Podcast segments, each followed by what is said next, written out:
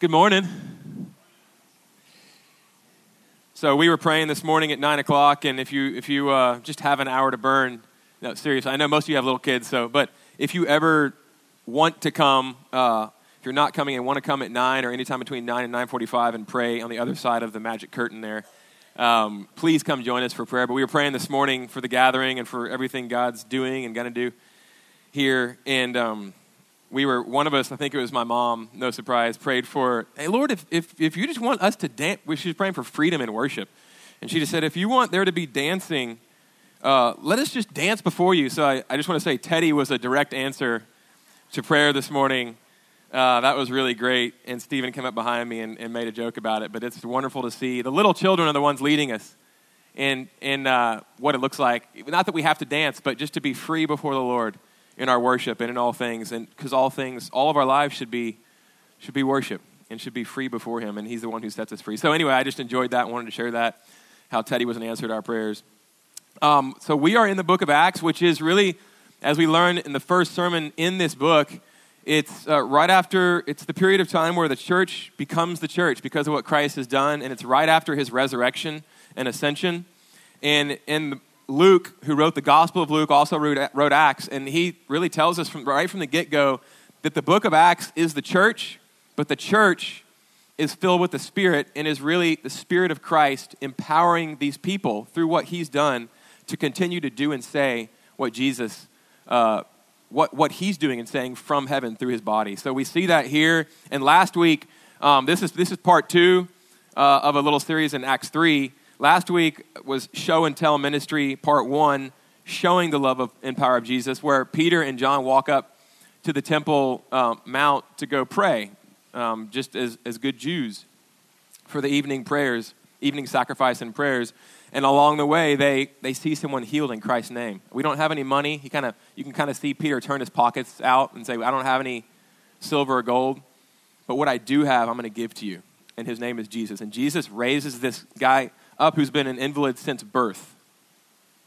So he's showing, and he mentions that here in this speech, he's showing the salvation and the power and the healing and the love and the compassion of Jesus Christ.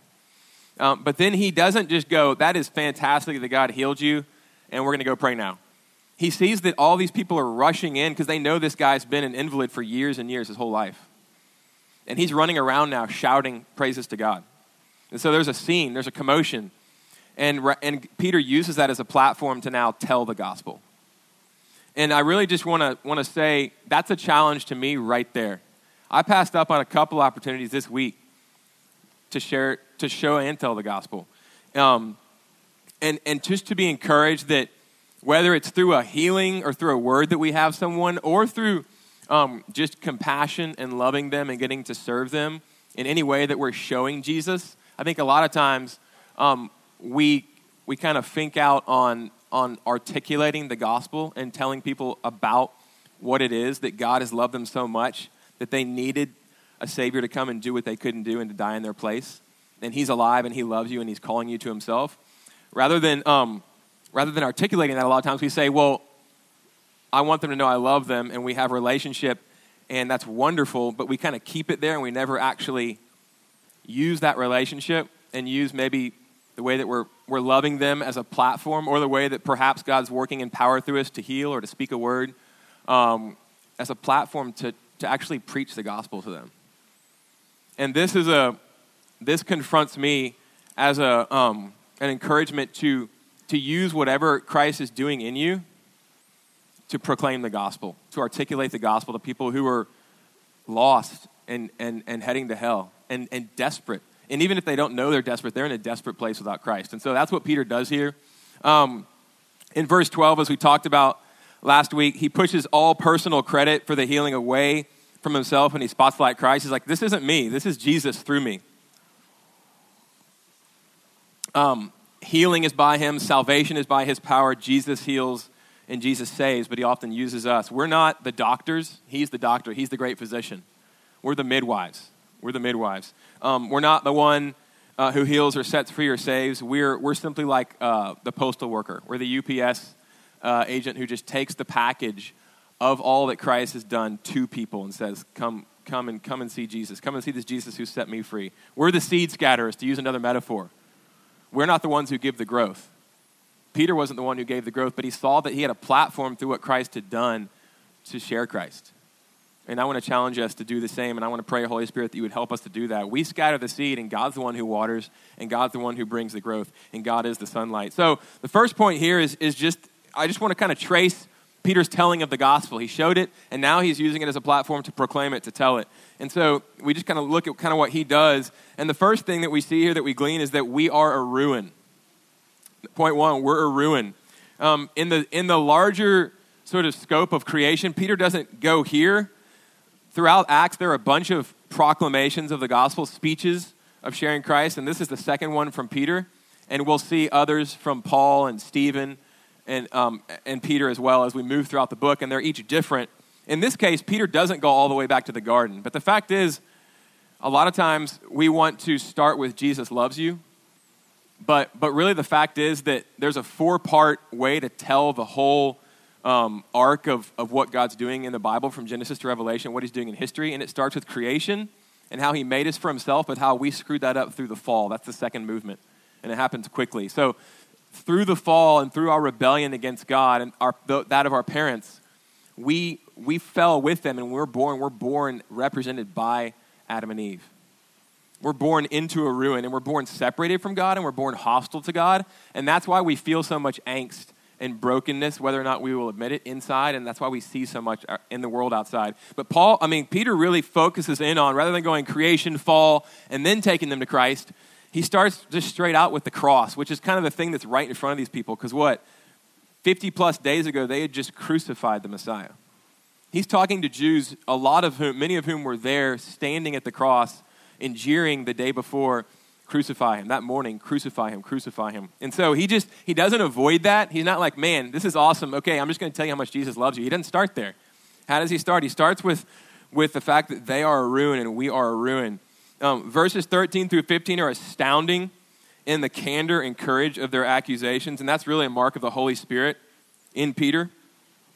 And I want that to be a prayer for us that we would pray, Holy Spirit, would you fill me and give me courage to, to preach Christ? Because the Holy Spirit loves to spotlight Jesus Christ. So that's what Peter does here. Um, in verse 13, he says, Your God, the one God, the God of the Jews, right? That's who he's talking to, has validated Jesus by raising him from the dead after you crucified him. Yeah, the one that Pilate, the Roman governor, tried to release, um, but you wouldn't let Pilate release him. Um, so there's, there's a quote from Paul Miller, who wrote J Curve, which is a great book. I'd highly recommend it. He says, On three different occasions, Peter rebukes Jewish men for their murder of Jesus. Pentecost is the first time that Peter does this when he gets up and preaches his first sermon and with the boldness of a lion. And then this is the second time. And both times he rebukes straightforwardly his audience, his, congreg- his people in front of him, for murdering the author of life. Um, so, verse 14 it gets even, he, he, takes it, he takes it up a notch, kicks it up a notch. Um, he says, Pilate um, said, I'm going to give you a choice. He, he, goes, he drills down into this embarrassing, horrifying fact. Pilate said, I'm going to give you a choice. I'm going to try to let Jesus go. I'm going to put before you Jesus, who seems innocent to me, and I'm going to put a murderer in front of you. And he said, he says to these guys, you pick the murderer to go free instead of, um, instead of Jesus. But it gets even worse than that.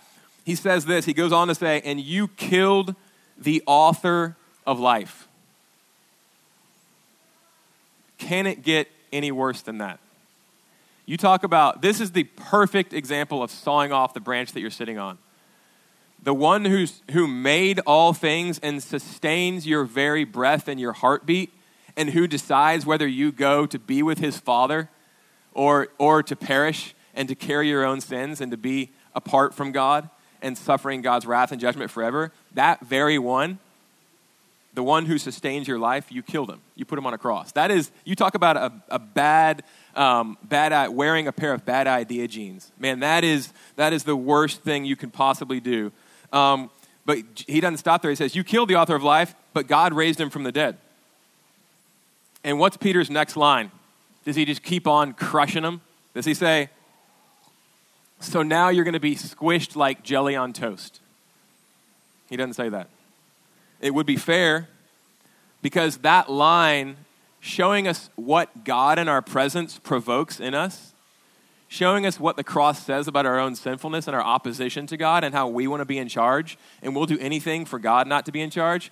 That takes a lot of different forms, and I'll get to this in a second. It can be it can take religious forms or, or it can take irreligious forms where we just clearly go our own way. Okay, um, but he he preaches the cross and he shows how it show, it's what they what we did to God and how guilty we are, and what it readies us for is a blow.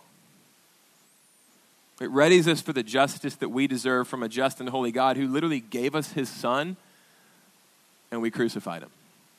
It doesn't get worse than that, but the cross shows us um, shows us who we are on the inside apart from God, um, what we're born into. And so, what it makes us is it puts us in a position where we're ready for justice, but we're receptive when the good news comes, which it does.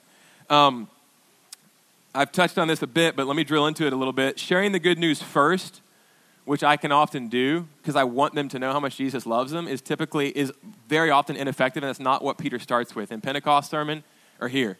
He doesn't start with Jesus loves you. Usually, if I say Jesus loves you to someone, especially in this culture, they're just going blah blah blah. They're not going to hear what I say afterwards. So what? Um, it's like a doctor coming in and telling you that you don't know. He introduces himself and just says, "I can heal you." I, I don't care. That, there's no context for that. I don't, I'm not listening.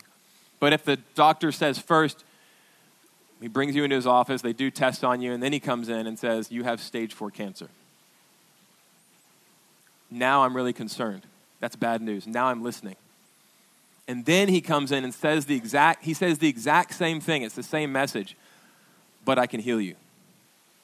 100% effectiveness. Now I'm listening. Now the same message is good news because what? It was preceded with what's real, what's always been real, the bad news. And that's what Peter starts with.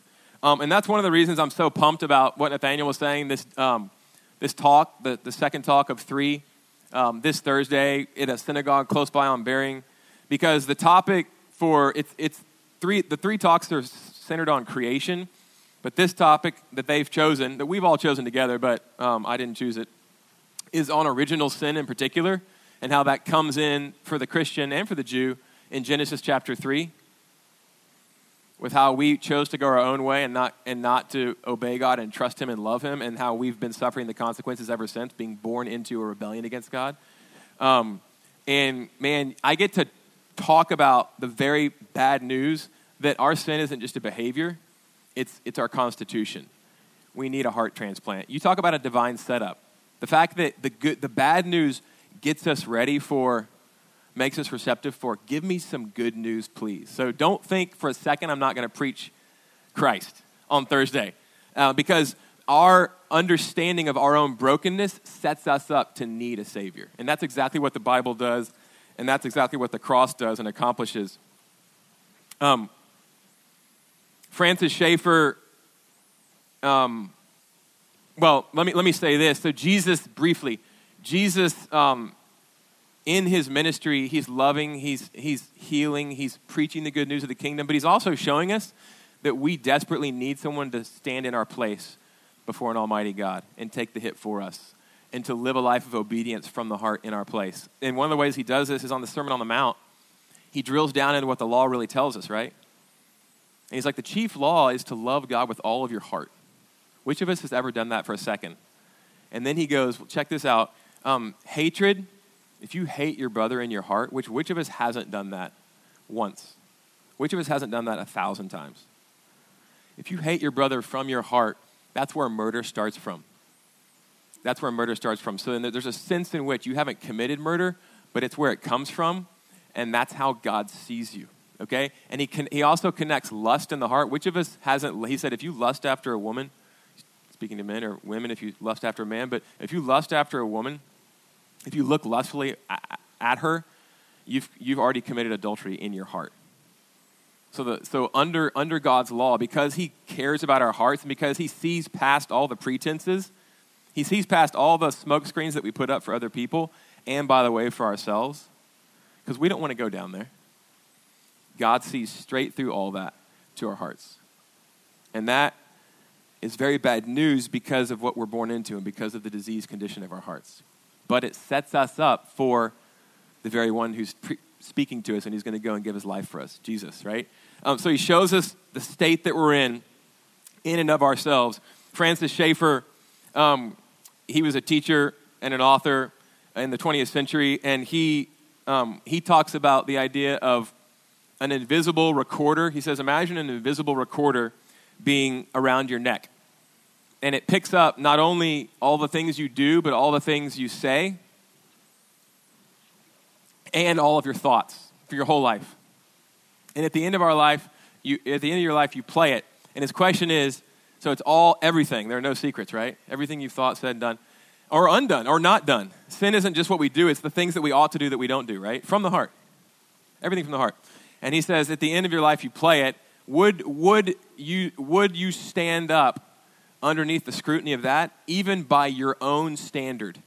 Even by your own standard for yourself and your standard for other people. Even just removing a holy and righteous God standard and just. Would you even stand up under your own standard? And of course, if any of us are honest for a second, we say, no way. No way I would stand up. Um, we all fall short and here, here's what Peter says here's how short we fall the cross. The cross shows us that when the author of life comes to us, we nail him to a cross. We beg for a murder in his place, and we say, His blood be on our own heads. Because the fact is, he went to the cross for you and for me. For you, even though we weren't there, it was our sin that put him there. It was our sin that he paid for, and he did it gladly and he did it willingly. Paul Miller again, he says, The men of Jerusalem are complicit in the public, gruesome murder of the Son of God. The only truly good person who ever lived was tortured to death, and no one is repenting for it. The worst sin humanity ever committed, the murder of God, has to be confronted. Um, and here's the thing it is confronted by presenting the cross. Um, this is part one of preaching the gospel, proclaiming the offense of the cross so we can see our need and people can see their need for someone to intervene, and that someone is Jesus Christ. Um, another way that this has been told really effectively, in my opinion, is through a, a short story that a guy will share with people in the, to convey the same thing Peter does. Like, hey, God created all things, but then we fell, and we're, we're born into rebellion against God. And Peter does that by taking his people, these people straight to the cross, right? Well, you did it. You nailed him there. But, there's a big but, right? The good news is coming. This guy does it through a story that he calls the slap. It's a two minute story, and so he could probably share it in an elevator, an alley elevator, but it's, it conveys that same thing. And he just talks about how if you, if you slapped, he talks to the person, if you slapped me, okay, I'd be, or if, let's say if I slapped you, you'd be offended. Like, but, but then I could maybe be, say, whoa, whoa, whoa, that was just a dare. Uh, sorry. Hey, let me go buy you a taco or something. Uh, you know, we, you could, you could, it would be really offensive, but you could gloss over it, work through it possibly. Um, then if you slapped, let's say you slapped your father in the face. That's taking it up a notch. That's extra offensive. Why? Same action, different recipient. You're slapping someone who's got more authority in your life, who's worthy of more respect. Okay? And then let's say you go up and if you have a religious leader, maybe I'm your religious leader, your pastor, and you come and slap me in the face, maybe while I'm preaching. I don't know that I'm above your slapping your father. I'm probably not, but that's an extra offensive. Then you go up and you slap. Let's. He's in England. He's in Oxford teaching. He says, "Go up and slap the Queen of England." All right. So in our case, I, I, am not even going to use the president because we'd have all sorts of reactions there. But some of you would love to slap Trump. You know what I'm saying? but, but either way, it's the figure. It's the figure who's worthy of the respect because of the position that he or she holds. You slap the Queen of England, we got big trouble on our hands. All right? Um, this, the action is the same every time, but the difference is who you're slapping. And he says, the fact is, the Bible shows us from Genesis 3 onward, the author of life, the God who made us for himself, who holds our life in his hands, who is good in every way and there's no sin in him, and who has all power. Sin is us slapping him in the face. There's a whole book in the Bible called the book of Hosea, which shows us that our sin isn't just something that, it's not just um, an infraction. It's something that is, pers- it, God takes it personally because it's a personal rejection of him, and he made us for himself. And sin kills us, and he loves us. And so it's like committing adultery against him with him being our husband. So sin is like slapping God in the face over and over and over. It offends him because he's good. Um, the cross is a metal detector that finds all of our sin and collects it. It's like a furnace, to use a different metaphor, that heats everything up and all the impurities in our heart rise to the surface. The cross shows us all of our sin. That's one of the things that it does. Um, and one of the things that I want to say to you that a good proclamation of the gospel does. It gets the person ready, possibly, with God's, with God's moving and God's um, working to receive the good news, the gospel. Um, the fact is that, and we do this, and I mentioned I'd come back to this so briefly, and then point two, we do this in different ways, whether re- religious or irreligious. So the religious do this in a way of, I'm going to obey these things. I'm going to obey these things so that you'll give me what's coming to me, which is whether, whether it's eternal life, peace, a full bank account, kids, I, I don't know, a good job, whatever it is. It's, it's a sense of obeying so that God can owe me. That's a sense of, a, a sense of control. That's not at all what the true religion is. Not at all what God made us for. It's not at all the gospel. Or we could do it just by rebelling and running away from God and living a life that we want to live. Either way, we want to be the ones in control, not God. But He's the only one that should be, and that's rebellion, and that's, that's what our disposition um, in the first man. We're born in, under the first Adam, uh, but what we need to be is born, born anew. And so that's what Peter shows us here. That's the first message of the cross. The second message is, blessedly, Peter says, we must repent. And Kale said this morning in the liturgy, as he was leading us wonderfully, um, he said quite simply, repenting is simply turning, it's turning away from whatever, it, whatever path you're heading down and turning toward God himself. And that's what, that's what Peter calls us to here. Notice verse 17. Peter gives them an opening. He allows them, after feeling conviction of sin, to believe on Christ before inviting them to believe on Christ. How can we, how can we, how can we do this? Um, God made us his friends to know him and to love him and to be loved by him. We have made himself, uh, him our enemies. Uh, we have made ourselves, excuse me, his enemies. And so that I've conveyed that in a bunch of ways. Peter conveys that. Follow the slap story, whether you use that or something else, whether it's creation, fall, um, redemption, or the slap story or something else. Follow that with, but God has made a way for you to know him, to have your record erased, your deed forgotten and forgiven. Okay? Um, can you feel, even as I say that line, that all of us know, or almost all of us, we know that cognitively, and we might know that here too. We might have put all of our chips into the basket of believing that. But even as you hear that again, with all the offense of the cross piled up first, it just like let, it, it, it puts air back into the room. You can kind of feel yourself um, um, wanting to hear what this news is. Um, on your toes, on the edge of your seat. Peter's next move in verse 18 is to say that God orchestrated all this, everything. It's all written down in the scriptures. If you look at verses 20 through 26, this knocks me back on my heels again, right? Um, wait, this is part. This this wasn't an accident. This was part of his plan. It's kind of it's deeply and kind of strangely reassuring. The fact that whoa, okay, this this wasn't a plan B. This didn't God back. This was what he was planning all along. Verses 13, 18, 22 through 25 um, say that Jesus isn't something new. He is a fulfillment of the scriptures. Galatians 4, Paul tells us that in the fullness of time, God sent forth his son. He waited for the perfect time to do it. Jesus is the funnel point. He's the point through which everything flows on a funnel that's been all of history, sort of swirling down to the point of Jesus. Or if you want to use a different metaphor that I've used before, he's like an hourglass tipped on its side. The Bible is all of history, starting with creation, converging on this Messiah, Jesus and out from him at this middle, this thin point where the, where the sand passes through, out through the thin point of Jesus, all the nations are to hear through our proclamation of the good news of Jesus Christ, the fact that he's reconciled us to himself and he's restoring us in all things um, through our restoration. Um, so that's what Peter's like. Look, the whole Old Testament finds, it, it points to him. Robin and, and the kids and I went to go see Frozen last weekend. Frozen 2, sorry. And um, we actually arrived early for maybe the first time in our lives at a movie, and the lights were still on, and then they went down. And we saw every preview, which I don't know that I've ever done that before. There are a lot of, pre- you know, the previews can be the best part because then you, there's all the anticipation that's coming, right, of the actual movie. But we saw all the previews, there were a ton of previews. And then finally, uh, silence your cell phones, and, and the Frozen 2 comes on. And it's right then, of course, that I had to go get up and use the restroom. I, I decided not to, and so it was two, two hours of pain. But um, the point is, What were all those previews for? They were all previews for the main attraction. The main attraction is why we were there. There's a sense in which Peter says in all these verses, um, look, everything else has happened in history um, is the previews. Abraham, Isaac, Jacob, he mentions them in verse 13, Moses, Samuel, and the prophets, and even and especially your handing over the author of life to Pilate and him giving you Jesus to crucify.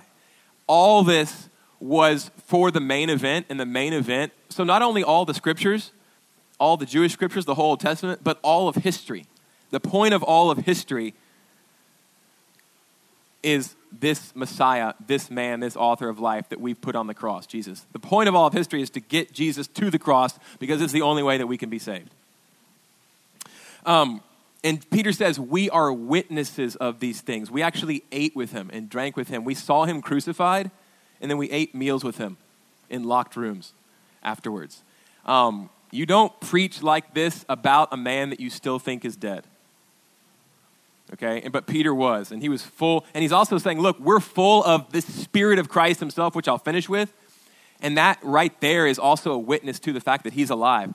Jesus himself is now living in us, reigning from heaven by his Spirit in us, empowering me to sit, sit up here and see this man healed and then preach the good news of Jesus Christ to you. What you meant for evil, God was choreographing and superintending and designing because he loves you so much, and it's the only way that you can be saved. You see how Peter is funneling them toward the point of Jesus? That's what the whole of history and the whole of the Old Testament does. It funnels us to Messiah. And that's what I want to do this Thursday with our Jewish and Muslim friends. It's what I want you to do. It's what I want to do with the encounters that I have, with the relationships that God has entrusted to us. But a lot of times we got to start with the bad stuff that the cross shows about us first, right? Got to start with, with that news so that people are ready, they're receptive for the good news of Jesus. In fact, yes, the cross shows us how screwed up and deranged and broken and shattered we are. But even more than that, it shows us how much God loves us. Because he was willing to do that to save us. Um, so, so they're like, this has been the plan all along for what? And Peter says, for you, for your rescue, for your salvation. Nik Ripken, not his real name, um, he was a missionary in Somalia, and he wrote a book called The Insanity of God, which I'm listening through, and, and he had a Muslim coworker who was a lovely man who came into his office one day in this war-torn area, impoverished beyond imagining, just from what I am reading and what we know, um, who came into his office one day just weeping, not crying, but weeping. And he teased out of him that what had happened is he had passed a Somali earlier that day. He had passed a Somali mother who was nursing her child under a tree, and the child was kind of whimpering but feeding. And um, a couple hours later, he went somewhere and came back, and he passed by her again, and he really noticed the, the child whimpering more and squirming around. And it turns out that um, the mother had died while she was giving her last ounce of life to this child, and she ended up saving the child there and then, but also because he was able to take the child, and the story ends well for the child. The child was saved, the child was brought into a loving family. Uh, but she gave her life in death to save the child. And that's just a faint but true picture of, of the other thing the cross shows us that God actually gave his own son, and because Jesus is the Son of God and fully God and fully man, he actually gave himself body and soul to save you and to save me. That's, that's the measure. The cross is the measure of our evil and wickedness, but it's also the measure of God's love for us. And so that's what, that's what Peter says. So, Peter in verse 19, he says, Repent therefore and turn back that your sins may be blotted out. God used this to save you. Turn to Him now. This is this um, that your sins may be blotted out is Old Testament cultic sacrificial language, not occultic, but uh, cultic, like priestly temple language that every Jew here would have cued to, as Peter said that. He's saying, uh, this lamb, Jesus, in the past, in centuries before, we've sacrificed lambs and bulls and goats by God's word. Innocent things have died in our place so that we, the guilty, can stand before God and be free. None of those things actually took away sin. They were all pointers. Again, think about the funnel, the hourglass. They were pointers to one person who would come and actually take away sin, and this is him, Jesus. His sacrifice actually blots out all of your misdeeds, past, present, and future. And it makes you right again. Kale earlier was, uh, said something like, um, I wish I could remember exactly, but he was talking about righteousness and how we're not, we're not fully righteous. And there's a sense in which that's true. And that's what he was saying is that we, we still sin all the time. And that's the encouragement we want to give each of you every week and every day in ourselves. That's what the Bible tells us. If we say we have no sin, we're liars and the truth isn't in us. The Bible, the, the, the cross and belief on Jesus Christ doesn't make us sinless. Um, but what, another, another, there's another fact about our righteousness, and that is that the minute, the second you believe on Jesus Christ and look to his cross and say, that's what I deserve, it's a measure of my own sin and it's a measure of the love of God for me. What happens is that when you believe on Christ as your Lord and your Savior and the one who took what you deserved, his righteousness and his perfection, not at all needing to die, but dying for you in your place, not only does he take your sin in that instance, there's a spiritual transaction that happens that's done by God Himself, the Spirit of the living God. He takes your sin and paid for it on the cross, and you are clothed in His, actually and truly and really, in His righteousness. So when God sees you, He does see you as perfectly righteous, regardless of where you are, if you trust in Christ and you trusted in Jesus Christ. But you get to work that out throughout the course of your life. You will still sin, and you won't be made actually perfect until you see Him face to face but you are considered with his perfection by God himself. Does that make sense? And so that's a beautiful truth um, that we get here and that Peter is conveying. So um, our sins are blotted out by the blood of Jesus Christ. Point three, um, we can be refreshed, and I'm speed up, and these are much shorter. We can be refreshed just briefly. Peter doesn't stop with uh, we need to repent and we're forgiven when we look to Christ, the one that we crucified. God used his very cross, um, the measure of our sin, to save us. Um, he was the sacrifice that God demands because of his justice, and he has satisfied God. And because of that, God has raised him from the dead. He doesn't just stop with that. He says, thirdly, we can be refreshed. Um, don't just repent, don't just be cleansed of sin, be refreshed. You see that in verse 20. With what? With, with him, with his very presence. That's what salvation is, is being cleansed of our sin, but the minute we trust on Christ and his righteousness counts for us and our sin goes to him, paid for on that cross, what happens? He comes to live inside of us. We're no longer represented by the first Adam in whose rebellion we're born into. We're born again. And that is that that is made a fact and a reality, regardless of where our feelings are at any one time, by the fact that God now chooses, having made us pure, to come live inside us. We become his temple, the place where he lives and resides. We, I do. We are together his temple, his people, where he dwells. Um, his spirit, the spirit of Jesus Christ himself, comes to live inside of us. And, um, and it's about a relationship. He comes to live with you, to know you, to love you, and to be loved by you. He sets what Jesus does is, and what the Spirit signifies and makes real. He brings Christ to us and he sets a broken bone the broken bone that we all, whether or not we can articulate it in our life, that we all know is broken, it's out of joint. It's like all of our lives we're walking like this, you know? Uh, even if we don't want to admit it to ourselves, other people can see it. Usually, other people can see the fact that we're limping, you know, metaphorically, way before we can. We hide it. Um, other people can see the fact that I have a second nose, you know, on my forehead, or a third ear right in the middle of my forehead. Uh, and I'm just like, no, I'm fine. I'm good. I'm good. No, we all know inside and then through the testimony of others and through the brokenness of the world, something's wrong. But God came to set that bone right, all right, to take that weirdness, that the sort of thing that never should have been there in the first place away. Um, and to draw us into a love relationship with Him. That's what it's about. It's ultimately being forgiven of sins isn't the end game. It happens, it's real. Christ accomplishes that. But He does that so that we can be brought back into relationship with the lover of our souls. What did Augustine say? Page one of the Confessions, one of the greatest books ever written. He was a great sinner, Augustine. He was, a, he, was a, he was an African with a sex problem. He was a sex maniac.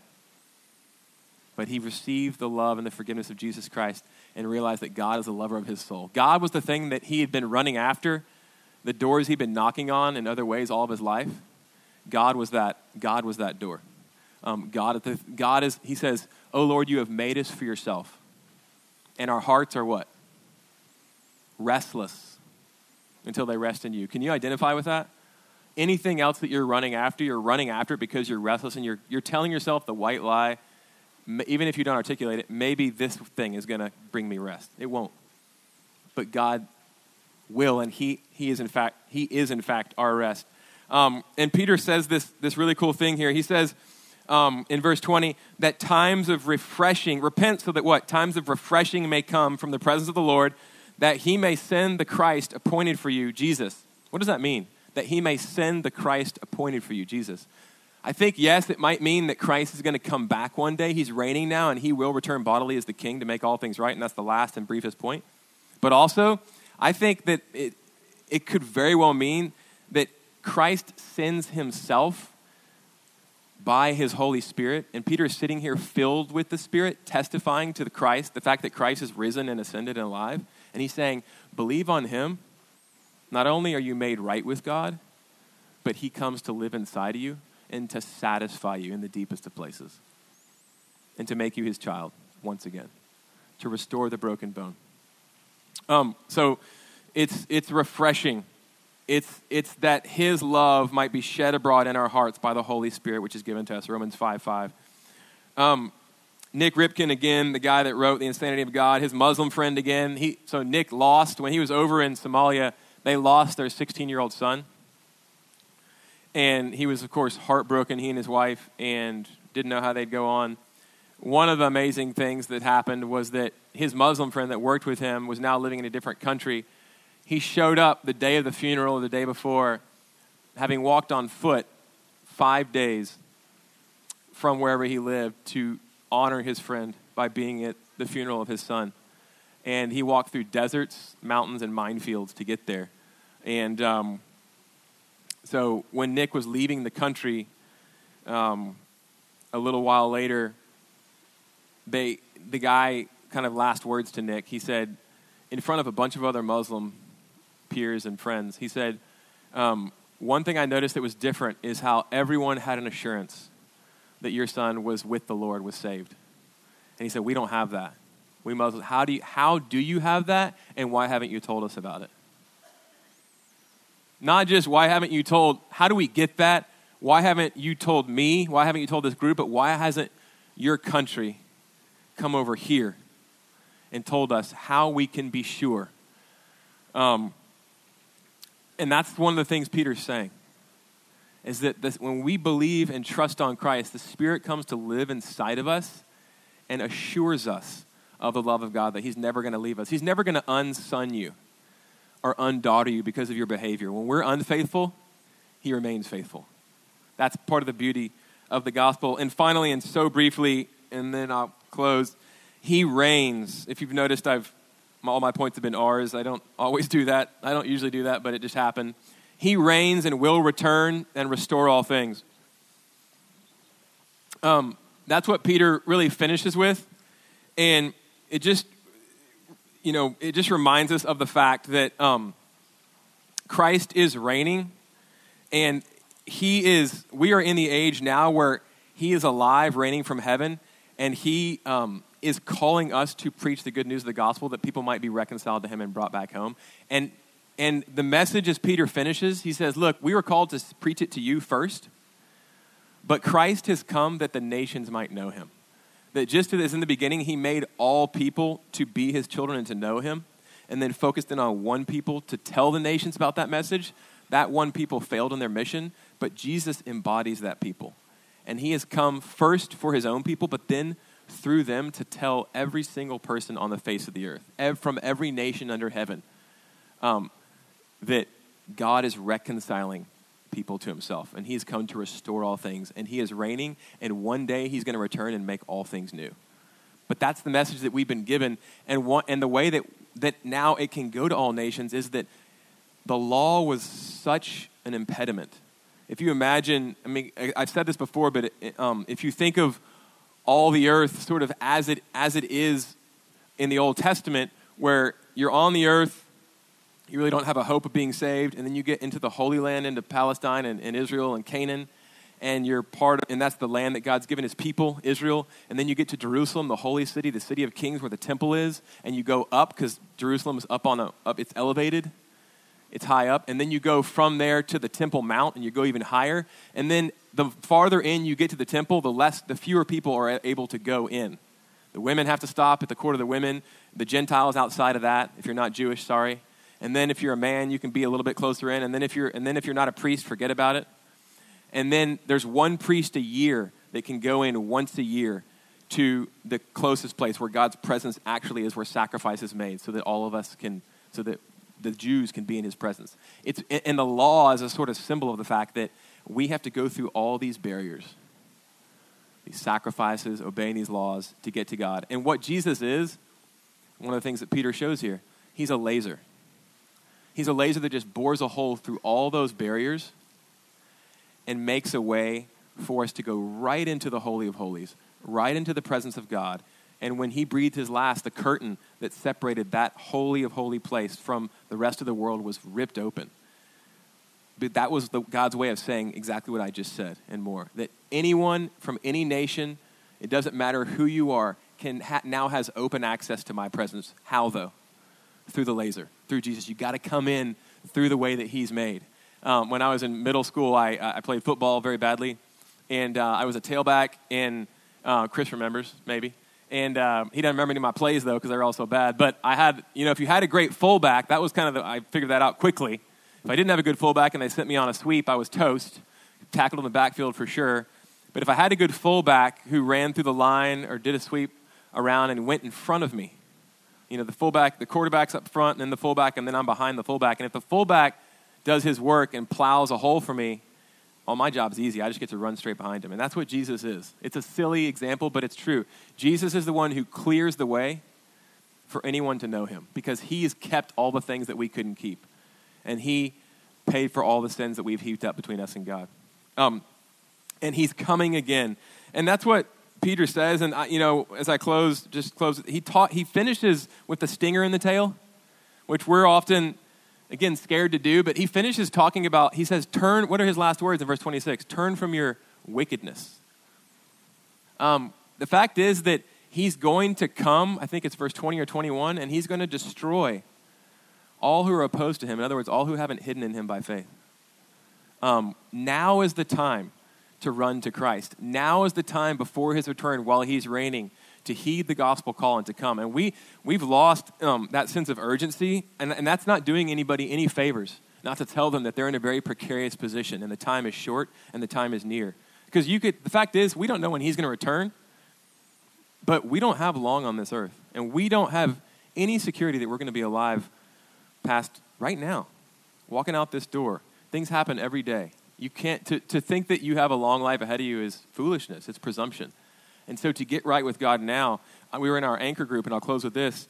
Um, I and four other guys, and this, this week, um, one of them was just commenting on how um, we're studying Hebrews. In the book of Hebrews, in chapter 2, he says, In the Old Testament, there were penalties, severe penalties, for not obeying the Lord and for not coming to him as he required. Um, the earth opened up and swallowed people. Um, uh, there were severe penalties and consequences for not being for not walking in obedience to God, and and um, and he says, how much more if He's given us His own Son, and we just walk away, or we reject Him? How much worse will it be for us um, if we reject the Son of God that God has sent? and said, This is how much I love you. This is how what I've done for you. I've gone to literally infinite lengths to save you and I'm, I'm telling you to come. And we have the privilege of telling other people there is a way, there is one way, and that's it. If there were another way, I promise you, God wouldn't have put his son through that. But there is one way, and because of what he's done, anyone can come. Um, but come now. Come to him now, because he is, he is our peace. So let me, let me close in prayer. Lord, we thank you for Peter's sermon. We thank you that he paints such a clear picture of how to proclaim the gospel and of the gospel. Um, and then he shows us the bad news of the cross only to show us, only to prepare us for what good news it is. Because otherwise, it just doesn't make any sense. Um, Jesus, thank you for being our, our sin bearer, our sin sacrifice. Thank you for enduring the white hot wrath of God um, in his justice against our injustice and our, our injustice and our evil and our thoughts and our ways, for making us right, for setting the bone. I pray that you would put the wonder of the gospel in our hearts and in our lips, on our lips. Help us to be bold. Holy Spirit, come and fill us with gladness and joy, that we might go out from here like calves skipping from the stall. That, our, that the way that we live and the way that we, and the words that we use would proclaim Christ to people. That there, you would just do away with being ashamed of the gospel. That would be the one thing that we would boast about. Not because we're great, because you're great. And you call sinners to, to come home in Christ. So we love you. We bless you. In Jesus' name, amen.